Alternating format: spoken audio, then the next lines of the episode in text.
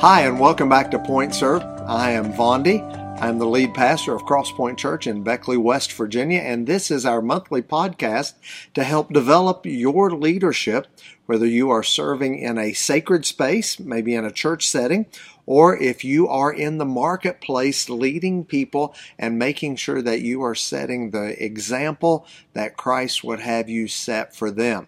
And over the last few months, we've been talking about leading different types of people. And different types of people are all around us. You and I have experienced different types of people and the way that they uh, interact, the way that they walk through life. The first type of person that we talked about that we have equated with uh, uh, animals that are in our part of the United States are raccoons. Raccoons are the life of the party. They're the ones that everybody is drawn to and people go to them. And so we talked about them. We also talked about beavers and, and these are the organizers, the people that are behind the scenes, the one that are, are working with, with people around them, but they, they need things to be organized and moving in a, a logical manner. And so when you think about this, people say, when did uh, people first become aware of of this type of difference in, others. And I think we've always known about it, but you can even find this in the Bible.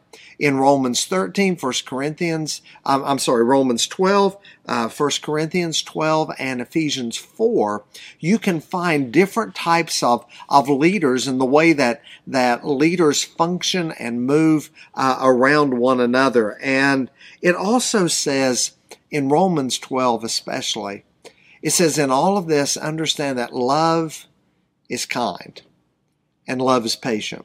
And as a leader, you have to be patient with people. As a leader, you have to work with their strengths. You have to understand their weaknesses. You have to understand who they are and how they look at life in order to be able to, to be the best leader that they need you to be. Because if you and I understand how they're wired and how they tick, then we're able to walk with them and help them absolutely become the very best people that they can be. And, and also to be able to, to recognize that, that they're different leaders are different. Different people are wired differently. They think differently. They have different experiences. And in the midst of, of our lives as leaders, we need to recognize those differences. But those differences aren't just something that we need to see. You have to value them. Because if you do, then you know what's important to a raccoon and you're able to help that raccoon be the very best leader that they can be. When you look at that beaver, if you value that difference, you will make sure that they operate and function in tasks where they can really excel in the place where they are. So as a leader, we ask ourselves at times, how do I develop an awareness of these different personalities? Well, we've talked about some of them. We also need to understand that by uh, appreciating who they are, then I can begin to see how they best fit within the organization that, that I'm leading. And then lastly, to work with these folks to be able to work with them. And, and what I've discovered is that as I've looked at these different personality characteristics, I've discovered mine. And I discovered what makes me tick. And if people can, can pour into me what makes me tick, then I'm better able to do what I'm called to do. And as a leader, conversely, if I understand how those that I am leading and those that I'm walking through life and we are serving together, if I can pour into them the way that they are gifted, then it helps them as well. Well, the third animal that we're going to talk about today is uh, one that really is, is tough for most leaders. This particular personality type is one that, that many will view as hateful, cranky, mean, someone that they have a tendency to avoid. And what I'm hoping we're going to see that as you recognize this personality type, that avoidance is not going to be a long-term solution for this. And as a leader, you've got to begin to know how they think. And this one is a mountain lion. And here in West Virginia, there, there have been and are different types of, of mountain lions around. But if I'm looking for this mountain lion, all right, what am I looking for? What am I paying attention to? Because if I look for them, there is something very unique about them, just like the raccoon and just like the beaver. We talked about it in the two previous months. This particular mountain lion uh, personality type, they are people who are more concerned with function than fluff. If you've ever known someone who really doesn't care much about how somebody feels, and they just want to get to the heart of the matter and move straight to, to what they're talking about, they're a mountain lion. If they want to be able to look at something and say, okay, how does this fit within our organization? How do we make it the best it can be and move on? I'm not really worried about how you feel. I'm not worried about if I hurt your feelings.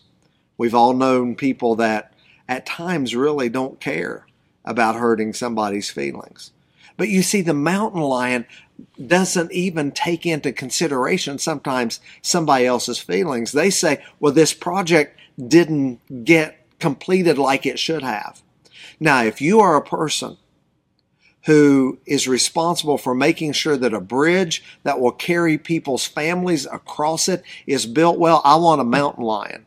I want a mountain lion that's going to look at it and say, this is right or this is not right, and we have to fix it because raccoons will have a tendency to say, well, we can all figure this out together and it'll work, or maybe it will. No, the mountain lion says, this is wrong and we've got to get this fixed. And you see these mountain lions have strong personalities. Now, many times the strength of the personality can cover up some insecurities that are down deep inside of them. Yet their personality comes through and it comes harsh and it comes very cut and dry. There are people who look at the world kind of black and white. There's not a whole lot of gray for them. And so with a mountain lion, if you're trying to, to lead these mountain lions, they're difficult sometimes because they are people who will arrive late to a meeting if they think it's going to waste their time, and then they'll leave early because they have another appointment to do. They are ones that will say, my time is valuable. Make sure that this happens. I don't know if you've ever had a meeting and someone get up from the meeting and say, you know, a, a well worded email could have taken care of all of this. We didn't really need to sit down and spend 25, 30 minutes together. One email, I could have read it in three minutes and known what to do and moved on. There's your mountain lion. That's what they look like. This is how they function. And one thing about a, a mountain lion is they'll come right in to your office or your workspace or where you are, are uh, doing some type of project and they will move right into your space. And they really don't care if you like it or not because they are there with what they have to accomplish. Remember, there are people who are function oriented. That's where they focus and they care more about function than they do feelings. But as a leader, if you've got to lead somebody like this, how do you begin to, to work with that? How do you understand them? Well, the, the biggest thing about understanding them is that they have such a desire and such a need for things to be done their way. And sometimes their way is the best way. I'm not saying it's not because sometimes it truly is, but not always. And as a leader, when you show this mountain lion that you value them, you value what they do, you value their role on the team, and you value their input, you value their time. When you show them that kind of value from you, those moments when you have to say that's not the best way to go, they may roar, but they will listen to you because you have shown them how valuable they are. Now, sometimes the raccoons need you to sing kumbaya and love on them a little bit. The beavers need to, to see that you value the order of the process. But the mountain lion, no matter how loud they may roar at you, no matter how loud they may growl and all of the things that they do, understand that that mountain lion, while their personality is strong, they want to make sure that everything functions the way that it should. They want to make sure that, that your organization moves forward and that you will pay attention to them. Worked with a mountain lion many years ago. And there were times with this particular mountain lion that I had to, to give him some time when I really didn't want to. But I learned over time that spending time with him and listening to him roar, showing value to him, let him know that I valued him as an individual. When others maybe would have looked at him as someone who just was loud and obnoxious, as a leader, I worked tight with him to help him move forward in a way that could help bring other people around. You see, the problem with mountain lions is they don't travel in groups. They tend to travel individually because they hurt so many people's feelings that a lot of people don't want to be around them. But those mountain lions need a leader that will hold on to them and to keep them going in the right direction, valuing them, but also letting them know that there are other people that you have to bring along with you as well. And I can assure you, mountain lions can be tough. But when they know that you, as their leader, will take as good a care of them as you will anybody else, what's been my experience is that they will take all of that energy and they will pour it into the organization or the project or whatever they have in front of them at that moment. And all of that tenacity gets turned and it gets channeled and it gets focused. And a lot of things get done, even with a mountain lion. So remember, as we're walking through this, beavers, raccoons, mountain lions, we've got one more to talk about, and we'll do that next month. Thank you so much for being a part of Point Serve today. It's really my privilege to be able to add a, another podcast to probably the many that you watch and that you look at. But I just thank you so much for being a part of this. I want to thank Mike Smith for being the producer for our podcast today in coordination with Crosspoint Church here in Beckley, West Virginia. Point serve because improving your leadership is the point, and we're all called to serve.